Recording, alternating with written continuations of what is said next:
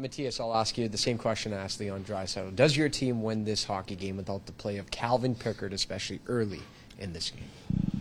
It's definitely in jeopardy, that's for sure. He played a really good game. I think he um, stood on his head in the first, especially, and, and, and played really well throughout. So, um, great job on him. I think he's been unbelievable ever since he got um, called up, and, and he does his job perfectly. So, um, we, we know that uh, he's capable of this.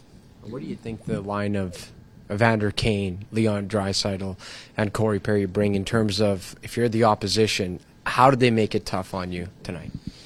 Well, first of all, they're big bodies, right? And then they, they can grind you down low, and it's hard to get the puck from them. And uh, we know Leon is one of the best in the league to, to protect the puck, but um, those other two can really be big bodies and, and protect it down there, and, and that calls for long shifts. And as a defenseman, then uh, you're chipping for air. So that's um, they played really well tonight. Obviously, Kaner with three goals, but I thought that whole line was really good. You played some big series against Corey Perry over the years. You played against him a long time. What's it, you know, what's it like?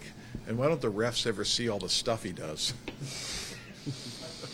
I mean, it's part of the game, right? I mean, you got to be on that line. I, I feel like I um, usually play close to that line too, where it's uh, borderline penalty or not, or, or otherwise you, you got to try to find something um, that's an edge for yourself, or, or, little things here and there. So um, as long as you keep it, yeah, he's really good at it, and that's probably why he's been so successful, so successful in this league as well. So credit to him. He's, he knows where to take advantage of some, some little details that makes uh, a big difference in the end. So are you saying you're deserving of some more penalties, maybe, or what? or maybe I'm just saying I'm good to stay in just below that line. I don't know. you you take the pick.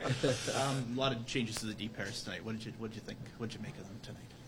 Yeah, I mean, we, we flip flopped a little bit. I felt it was half the game with the Seas, and then I was half the game with Bush back again. So, um, yeah, I thought we, uh, we, we, we didn't have the first that we kind of wanted. So um, they switched it around a little bit, and we got going and, and, and played back to, to what we can. So it's nice to, to try out something different, and we know that come down to playoff time or, or what have you, there might be injuries or what whatnot. So it's, it's nice to try.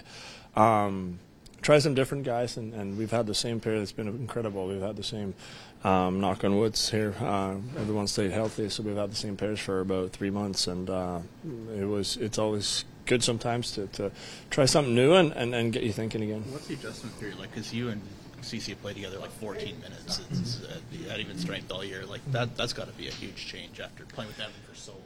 It is. You you get to that's kind of like where we've become now. I think all three pairs is kind of where you don't really have to look or think. You know what the other guy's going to do at certain moments, right? And um, it's it's a great feeling to have because you know, and you don't have to think. You you don't have to.